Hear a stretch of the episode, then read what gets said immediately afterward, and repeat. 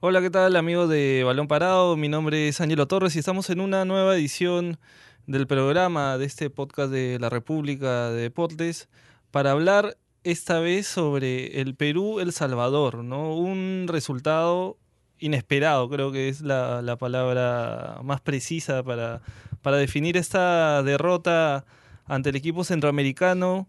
La verdad es que yo sentí que había demasiado, demasiado optimismo, ¿no? Incluso hasta en las transmisiones de televisión decían que íbamos a golear 3 a 0, no sé, siento que, que, hemos pensado o que nos hemos desubicado en el tiempo y en el espacio pensando que somos algo que en realidad todavía no somos, ¿no? que somos un gran equipo o algo parecido. Así que eh, para analizar todo el, partido, lo que pasó, eh, las declaraciones, también estoy junto a Marco Coelho, a Luis Imaña y a Diego Sanata, hoy día somos bastantes, para tratar de abordar todos los ángulos posibles sobre, sobre el partido. Así que, Luis, ¿qué tal? ¿Cómo estás? ¿Cómo, cómo resumirías esta, esta derrota peruana? ¿Cómo estás, Ángel? Un saludo para todos. Bueno, este ha sido probablemente el partido eh, con un, el rendimiento más bajo en la época de Ricardo Gareca. Eh, dio la impresión más que, o sea, que la victoria de El Salvador se debió más a, a las fallas de la selección peruana y, y, y, probablemente a la falta de, de ganas, entre comillas, de, de, pelear este, el partido, de chocar con los salvadoreños, que, el, que por rendimiento, por buen rendimiento de El Salvador, donde El Salvador esperó a la selección, los primeros 20 minutos fueron intensos de la bicolor, pero El Salvador tuvo un juego más convencional, esperó desde atrás y aprovechó los, las fallas en el medio campo para atacar de contragolpe. Eh, el Salvador tuvo una sola, un solo disparo al arco, el cual terminó en el 2 a 0. Compañeros, ¿qué tal? ¿Cómo están? Un saludo también para todos los oyentes de Balón Parado. Eh, otro aspecto que también eh, me gustaría resaltar, o, mejor dicho, que ya comienza a ser preocupante, es el tema eh, de los no replanteos de, Ricardo Gareca. Eh, comenzó todo esto con Colombia en, el último partido de la eliminatoria. ha pasado con Costa Rica aquí en Lima, pasó con Ecuador en Lima, ha pasado con Paraguay, pasó en el segundo tiempo, en el último amistoso, y ahora con El Salvador.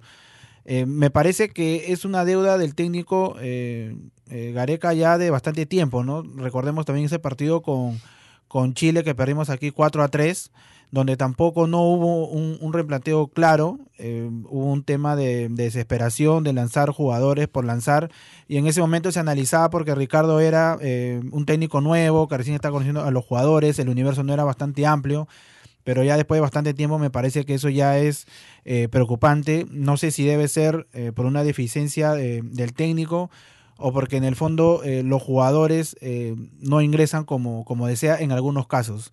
Me parece que ayer se vio reflejado eso al margen eh, de que El Salvador no fue superior a, Perú, pero es un tema que ya el técnico tendría que comenzar a, responder. ¿Qué tal Marco, Ángelo, Luis? ¿Cómo están? Bueno, tristes, ¿no? En realidad todos por el resultado de, de, ayer que ha sido sorpresivo.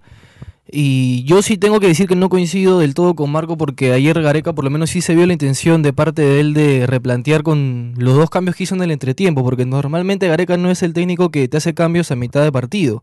En el descanso no te hace cambios, normalmente da unos 10, 15 minutos para que ver si los jugadores le responden después de la charla que él ha dado. Y en esa ocasión no fue así, él hizo ingresar a, si no me equivoco, a Andy Polo y a, y a Beto da Silva, sí, los hizo ingresar del segundo tiempo de arranque, buscando una reacción en los jugadores que, pienso yo, pensaron que el partido lo ganaban con la camiseta, ¿no? Llegaban como favoritos, llegaban, o sea, entre Perú y El Salvador hay muchísima diferencia, que yo te aseguro que si Perú vuelve a jugar con El Salvador por puntos, Perú lo golea a El Salvador. Pero ayer se pensó que el partido se iba a decidir en cualquier momento, ¿no? En una jugada aislada, en un córner, en un tiro libre, y eso no puede pasar. Es algo que la dejadez que se vio en el campo en realidad sorprendió y hasta extrañó en algunos jugadores que ya, caso de André Carrillo, Edison Flores, eh, el propio Trauco, o sea, puntos, jugadores pilares en la selección que ayer simplemente no estuvieron ¿no? en el campo. A ver, Diego, justo tú hablabas sobre un tema de actitud. Este, ¿Le faltó actitud ayer a Perú? Actitud, digamos, buscando el, el, el, triunfo como si fuera un partido por puntos. Le, le, faltó eso porque yo por momentos sentía que era un entrenamiento con gente. Sí. ¿no?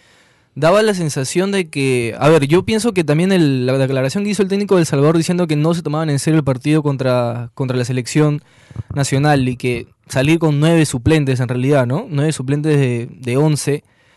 Eh, yo como jugador sí tomaría esas declaraciones como que no me caerían bien, ¿no? Pero al contrario de los seleccionados, yo saldría, a ver, a taparle la boca al técnico y decir, ah, no juegas con suplentes, entonces demostramos nosotros el nivel que tenemos, te metemos tres. Pero no fue así, pensando que jugando contra un equipo de una categoría inferior, con varios suplentes, varios juveniles, que salió a defenderse, no salió a proponer en ningún momento, eh, pensando que el partido se va a resolver por una acción individual, por algún, este, no sé, Carrillo se, se ilumina, hace un jugadón, mete el centro y, y Jordi Reina, que no le hace gol ni al arcoíris, honestamente, con la selección. Un poco duro. Eh, no, tuvo cuántas claras, dos, tres claras y no hizo ni una. Tiene tuvo- 16 partidos con Gareca, en todos los partidos con Gareca no ha hecho ni un gol. Ese también es otro punto que tenemos que hablar más adelante, pero la selección ayer no quiso ganar el partido, salió por compromiso y llama mucho la atención, ¿no? En realidad llama muchísimo la atención. Sí, y aparte, mira, me traes tú el tema de, de, Reina y les quiero plantear algunos temas para no desordenarlos, desordenarnos mucho de repente.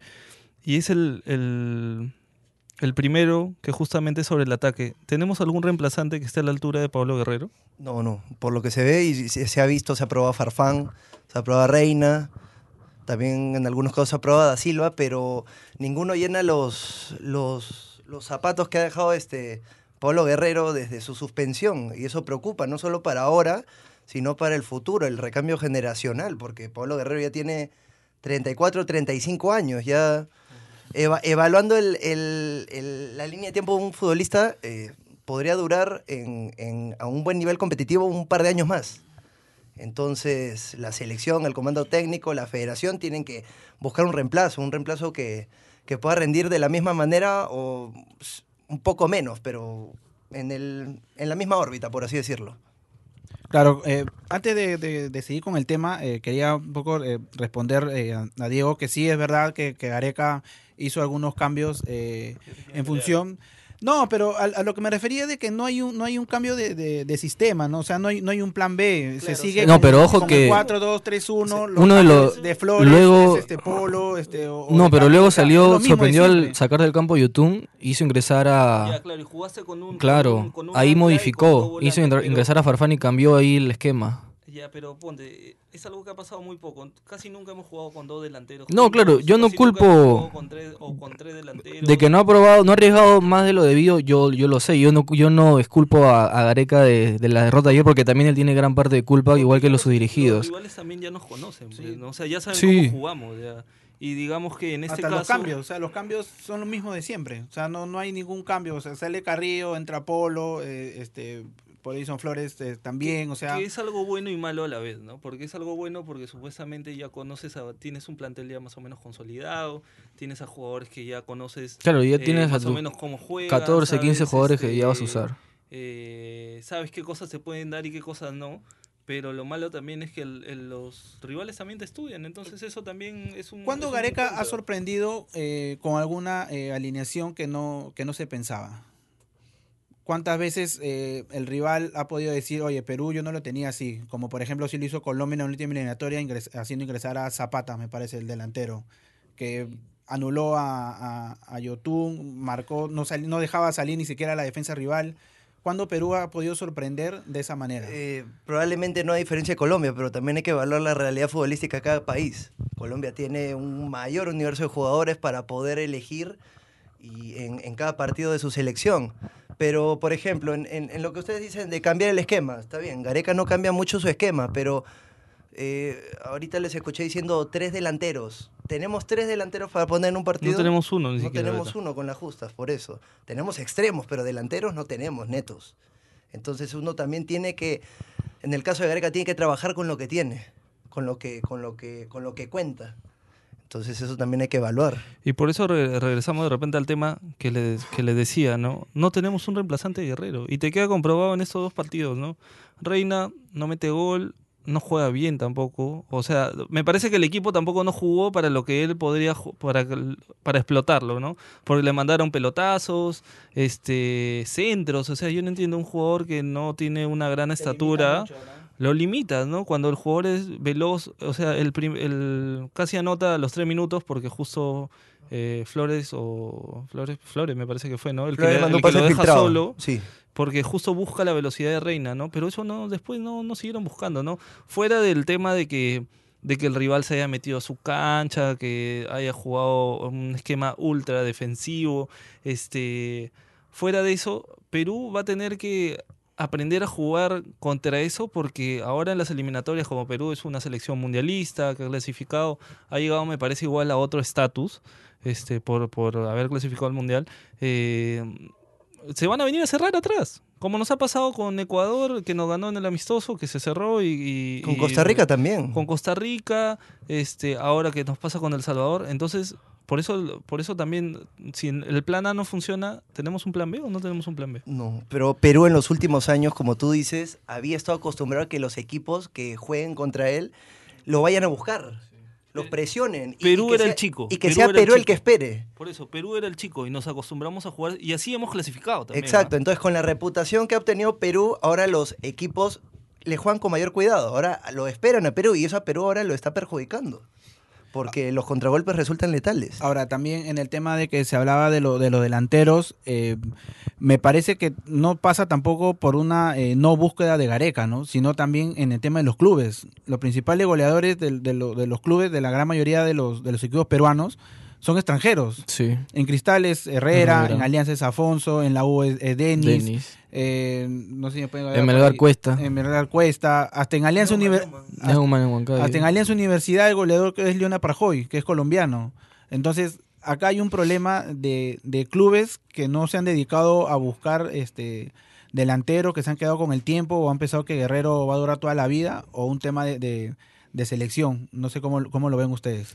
Eh, en eso sí te doy la razón porque parece que en Perú no se ha olvidado de, de, fabricar este delanteros centros, ¿no? Y los que tenemos, a ver, eh, ahorita que no es a Guerrero es Farfán, ¿no? Farfán que ni se refríe, o sea, hay que cuidarlo pero Farfán no es 9-9 tampoco. Pero es lo que hay. O sea, es el reemplazante natural ahora mismo. Si tú le preguntas a cualquier hincha, a cualquier periodista de Guerrero, ¿quién es? Te va a decir Farfán. No te va a decir Ruiz Díaz, no te va a decir Reina, no te va a decir Ruiz Silva. tampoco estuvo por, un, problema. Claro, pero Ruiz Díaz sí o sí va a estar en la Copa América, ¿no? Y es otro tipo de 9. Ahora también el rendimiento de Ruiz Díaz no ha sido del todo bueno con la selección, a diferencia con sus clubes que mete goles como cancha prácticamente. Ajá, y ahora, eh, yendo un poco rapidito solamente sobre Gareca, me preocupa a mí una declaración que dio ayer en, la conferencia de prensa, a ver, no sé ustedes qué piensan al respecto, pero dijo esto. A nivel de selección estamos todos muy parejos, Perú está en capacidad de pararse de igual a igual con cualquiera y que cualquiera se nos puede parar de igual a igual y nos puede ganar. Eso lo tenemos clarísimo y estamos en ese proceso de aprender. Ya, pero eso justo me trae otro tema, ¿no? El que nos puede ganar cualquiera significa que estamos siendo irregulares, ¿no? Eso, que estamos siendo inconstantes, ¿no? Y, te traigo estadísticas también, por ejemplo, los, después del Mundial, los últimos ocho amistosos, cinco partidos perdidos, un empate y dos ganados nada más. Pero cinco partidos perdidos. Y fuera por ahí de Alemania y, Holanda, que eran rivales. obviamente sobre el papel de mayor nivel. Sí. Yo creo que el, que el resto eh, sí te da una tendencia de, que, de que Perú se ha vuelto irregular. Sí, a que algo está pasando, ¿no? Después del Mundial las cosas no, no han ido bien. Y Gareca, parece que los, los jugadores ya no sé si sea un tema de motivación, no sé si también influye el hecho de que ya Perú no tenga un psicólogo, de que los prepare para este tipo de amistosos, o tenga que trabajarlos, no sé. Están buscando uno también, supuestamente. Claro, no sé si eso tenga que ver, ¿no? En la mentalidad, sobre todo porque ahora, normalmente en los amistosos Perú salía con todo, ¿no? Salía, ya sea de local o de visita, uno veía una intención del jugador individual y colectiva del equipo, ¿no? Pero en este último, sobre todo mentalmente se ha visto que el equipo no quería ganar el partido, ¿no? Que no quería jugar lo que estaba ahí por cumplir nada más con el contrato que ya se tenía. Y es algo que en realidad preocupa y mucho.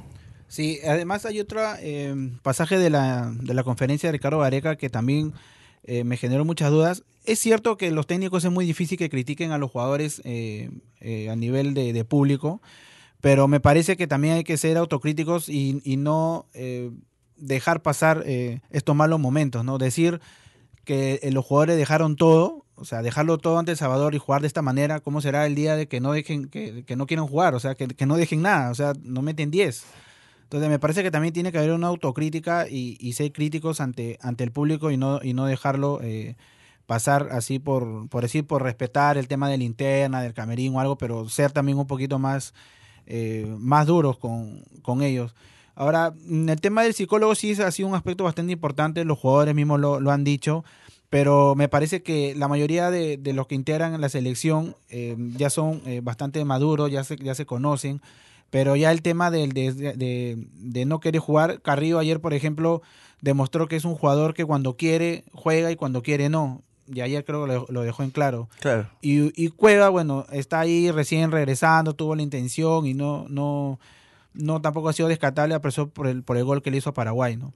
Pero yo creo que este partido tiene que servir eh, para reaccionar y para pisar tierra y, y, y, y, saber que no somos pues todavía la, la potencia futbolística que muchos creen, ¿no? Claro, en lo que te refieres de Carrillo, Carrillo en el Mundial mismo, que probablemente fue el campeonato donde explotó, ha demostrado que si man, mantuviera su nivel, ese nivel competitivo, los 90 minutos, podría ser maravillas. El problema es que en la mayoría de los partidos aparece un tiempo y en el segundo tiempo ya se, se desconoce. En el caso también de Cueva, Cueva probablemente eh, cuando clasificó al Mundial comenzó a mostrar un rendimiento irregular, comenzó a decrecer su, su, su juego. Entonces eso también ha, ha, servido, ha sido un problema para la selección porque Cueva es el 10, Cueva es el que la, la, maneja en ese ataque. Y que no hay otra, no hay otra variante tampoco, ¿no? Es otra de las posiciones donde parece que no hubiera otra opción. De borra, la preferencia borra, de Gareca, por lo borra, menos. Borrado Benavente de, de, la lista por, por rescisión de Gareca. ¿Quién está atrás de Cueva? Nadie. ¿O sí? ¿O Ante, anteriormente, fijo? para mí, en esa Porque, posición era Pablo Hurtado, pero está recuperándose de una lesión, está volviendo, ¿no? Con su equipo. Y son jugadores de características diferentes igual, ¿no? Porque, y Christopher González juega pegado a un Por costado. fuera, sí, no es 10 nato. Entonces nos quedamos también ahí sin opción. Ahora, ¿quién se salva ayer ante El Salvador? ¿Se salva alguien? Yotun. Me, Yotun. Parece Yotun, me parece que Yotun es de los jugadores eh, más regulares eh, que se han mostrado también en estos amistosos. Porque eh, trató, buscó, eh, generó ocasiones de gol, pases de gol, quitó el balón. Me parece que fue el, el, el, más regular en estos dos, este, en estos dos amistosos y que todavía no desentona post mundial, ¿no? no sé si ustedes tendrán, porque ahí Renato Tapia me parece que también ayer más se dedicó en buscar las faltas. Sí, parecía que quería irse expulsado sí, por momentos. Como, sí. Estaba reclamando, no quería que lo toquen, estaba medio belicoso. Y... Lo sacaron del partido prácticamente. Sí, pero, o sea, él es un, él es un volante de no, marca. No, no digo que esté bien, pero a, a, un jugador muchas veces lo, lo, les, lo sacan de sus casillas, entonces ya se desentienden del juego. Sí, eso, eso sí, eso sí puede ser, ¿no? Pero me parece que ya con la experiencia que tiene, no, no puede caer en ese tipo de, de provocaciones, ¿no? Pero me parece que Yotun ha sido el más regular lo, en estos dos sí, amistosos. En los dos, contando los dos, sí. Yotun ha sido de lo más parejito de la selección. Igual, eh, hay que dejar algo claro, ¿no? Perú, la semana pasada cuando le ganó Paraguay, después de un primer tiempo brillante, le ganó bien nadie se acordaba de Pablo Guerrero, ¿no? Ahora es cuando perdemos y de esta manera sobre todo eh, todo el mundo lo nombra a él diciendo que tiene que estar sí o sí, que es El Salvador y que tiene que regresar para que la selección vuelva a, a tener esa pegada arriba que nos falta y mucho, ¿no? Perú pero, igual tiene pero dos cuenta, amistosos. Date cuenta después, de los, después del Mundial, en los amistosos. Ya, pero a lo que voy es que no, lo no recuerdan cuando perdemos, 9. pero cuando ganamos nadie dice Pablo Guerrero. Contra Paraguay, ¿tú recordabas a Pablo Guerrero? No, pero yo creo que sí es Por un ello. jugador necesario. Pero no lo pedían como ahorita, ¿no? En las derrotas. Claro, no lo, no lo, claro. Es que en, en no las necesariamente derrotas, va a ser un salvador, pero claro. posee características que te ayudan mucho Sí. en un partido. Eso es lo que yo te iba a decir también, porque este fuera de que haya estado en todos estos partidos, Pablo Guerrero, fuera de que sea el goleador histórico de la selección, fuera de que sea un delantero que te da otras opciones de juego, sabe jugar de espaldas, es un líder. Es un líder. Algo que le falta ahorita a la selección. A esa selección sí, porque Un tampoco está el mudo, no está Ramos. Por eso, no está Ramos, está, o sea, hay diferentes tipos tipo de líder, ¿no? El líder futbolístico, como no sé, Farfán, Cueva, Sí. pero siempre necesitas un líder que sea el que te empuje, el que grite, El que dé no- orden, al que... Exacto. Un líder de equipo. Un líder de equipo y el que te dé el que te dé la jerarquía, ¿no? Porque un o sea, hay que ser sinceros. Una cosa es que se te pare al frente Reina o Beto da Silva y otra cosa es que se te pare Guerrero, ¿no? O no, no sé, o me Sí. equivoco. Inspira mucha- temor, inspira temor en el rival. ¿No? O aunque sea respeto. Claro. Es muchísima diferencia. Igualmente va a tener dos partidos, me imagino yo que sí o sí va a estar convocado el 5 y 9 de junio, que tenemos dos amistosos, que es uno confirmado contra Colombia el 9. Y ya son los últimos 180 minutos antes de la Copa América, ¿no? O sea, ya es la- las últimas pruebas que tiene Perú para poder llegar de la mejor manera y poder tratar de limpiar un poco la imagen que está dejando, porque el grupo que tenemos en la Copa América no es nada sencillo. Hemos visto el propio Venezuela que le ha ganado 3 a 1 a la Argentina de Messi. Eh, tenemos que mejorar mucho y el tiempo ya está contra nosotros, ¿no? Sí, solo para hacer una acotación, no sé qué pensarán este, ustedes, pero eh, me parece, yo no creo que lo haga ya ahorita a víspera de la Copa América, pero me parece que post Copa América Gareca ya debería de ampliar el universo de jugadores, ¿no? Ver, ver otras posibilidades. Hace un momento Ángel hablaba sobre, sobre. Una, una de esas es Gabriel Costa, que lo piden Sí, ahora. Claro, también. Yo creo, yo no, yo creo que encajaría bien eh, buscando refrescar esa, esa volante, ¿no? Bu- Buscar un jugador desequilibrante, que sea rápido. Costa lo es, eh, también puede ser otro Manzaneda, Ray Sandoval podría ser Ray también. Sandoval también, eh, bu- buscar otras alternativas y, y en el caso del 10, que lo hablaba Ángel hace un momento, o sea, buscar también un, un 10 que, que sea un rompe, rompedefensa, ¿no? Rompe, rompe Benavente es, o sea, yo creo que si no está Cueva, debería estar Benavente. O sea, o los dos y uno, o sea, obviamente creo que Cueva ya está adaptado al funcionamiento de la selección, pero Benavente te da otras cosas, ¿no? Que te podría Yo, servir yo creo que otro- podría ser un, un, este, un 10 con, con otras características y que le podría servir para, para algún partido necesario, ¿no? Cueva es el pase, todo, pero Benavente puede ser ese, ese jugador que, que pueda eh, pasar a la defensa, pues, que son, que son bien, bien duras. bien Claro, pero el problema con Benavente es que, a diferencia de Cueva, y, y- y Gareca siempre lo ha dicho, Gareca prefiere los jugadores polifuncionales. Cueva, por ejemplo, puede jugar tanto al medio como en los extremos. A diferencia de Benavente, que en- los casos que juega en los extremos siempre ha pasado complicaciones. Claro, pero Bena- Benavente justo en su club, en el Charleroi, empezó a jugar por los costados. Justo supuestamente para adaptarse un poco más a la, a la selección. Este, ya para para ir cerrando con el programa, les, les quiero saber si es que sienten que algún jugador de la selección se siente fijo. Sí, Ya se siente fijo en su... Carrillo puesto. 1, por decirte ahorita. Carrillo 1, ya. Yo creo que Trauco también sabe que no tiene suplente. No hay suplente de Trauco tampoco. ¿Quién más creen que después de estos partidos que sienten que, que están fijos? O que Yo- se sienten fijos. Yo ayer eh, me sorprendió que Advíncula no marcara mucha diferencia por su banda. En realidad, eh, no sé si Gareca tiene que darle un jalón de orejas, eh, quitándole, haciendo, sentarlo ¿no? en algún partido y ponerlo a Corso, para que Advíncula vea desde la banca cómo es que Corso se mata y muere en cada pelota dividida y sube y baja. En realidad, Advíncula jugando en la Liga de España contra El Salvador, contra un rival que, no sé, juega en, Honduras, juega en Guatemala, debió marcar muchísima más diferencia de la que hizo ayer. Otro caso es ese para mí. me parece que Cueva es uno de ellos, ¿no? Al margen de que no estuvo en la convocatoria anterior, pero siempre está en la consideración de Gareca. Gareca lo dice abiertamente, es, es, es un jugador eh, indiscutible para, para él y me parece que él se siente fijo por ello, por la consideración del técnico y porque, como lo comentamos hace un momento, tampoco tiene un, suplente, ¿no?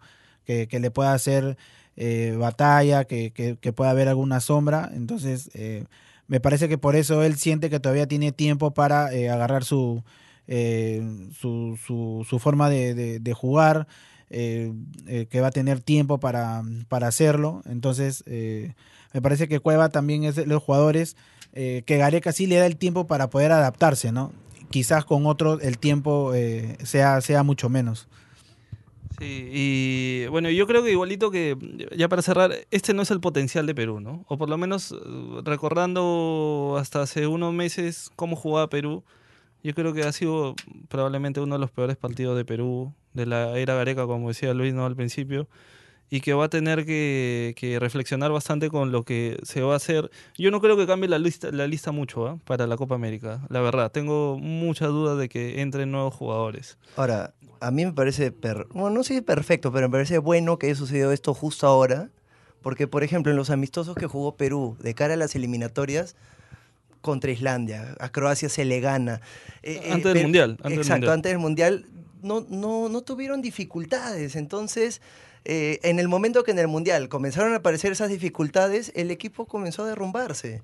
En cambio, ahora que sucede en esta clase de partidos ante equipos en el papel eh, mucho más accesibles o inferiores que la selección peruana, pasó este tropiezo. Entonces eso va a servir para que, la, para que Perú pueda darse cuenta de lo que tiene que corregir. Por ejemplo, no mirar a, todo, a los demás equipos sobre el hombro, ponerle más ganas, ir al cuerpo, todo, ponerle, por así decirlo, ponerle el punche para que en la Copa América no se cometan esos errores, por ejemplo, con Venezuela o con los otros rivales. No exagerar tampoco en el toque, ¿no? No, no exagerar tampoco en el, en el toque, en el, en el, en el juego eh, bonito y eso. O sea, el juego de Perú es ese, pero tampoco no hay que exagerar, ¿no? Siempre hay momentos para rematar, para buscar otra forma, ser más directos, más frontales me parece que a veces este Perú también excede en, en ese en eso profundizar, ¿no? Porque ayer no sé cuántos pases lateralizados he visto.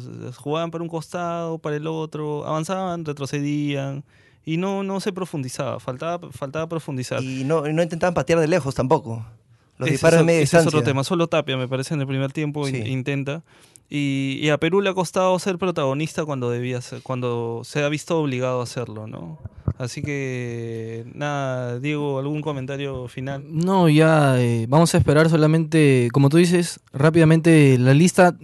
Sí, coincido de que no va a cambiar mucho. Quizás algún uno o dos jugadores más va a probar en esos dos últimos amistosos que va a tener en junio. ¿Y Bulos? Eh, ya creo que no es, tiempo. No es queda, muy queda muy poco tiempo para probarlo ahorita, creo. Ya o es Guerrero y Ruiz Díaz va a ser. Nada más ahí, adelante. O, Farfán mismo, ajá. Pero nada, es eh, una un martes triste hemos tenido, ¿no? Y ya vamos a, vamos a esperar la próxima fecha FIFA a ver si nos recuperamos y llegamos a la Copa América con un mejor semblante y con unas mejores ilusiones. Nosotros igual ya el siguiente programa de Balón Parado vamos a hablar ya de, la liga local, ¿no? De la Liga 1 que ya vuelve a jugarse este fin de semana. Sí, sin duda que sí, vamos a ver cómo, eh, cómo Perú reacciona ante esta inesperada, sorpresiva eh, resultado ante El Salvador. Esperemos que para bien, seguramente que sí, porque obviamente que el técnico no ha quedado nada este, conforme. Como dices tú, Diego, yo tampoco no creo que haya muchas sorpresas de aquí a, al próximo eh, amistoso, pero me parece que ya este Gareca debe post Copa América ampliar un poco más el, el, el, el, universo, perdón, el universo de, jugadores. Así que nada, amigos, esto ha sido una nueva edición de Balón Parado y nos encontramos en unos días para hablar sobre la Liga 1. Chao.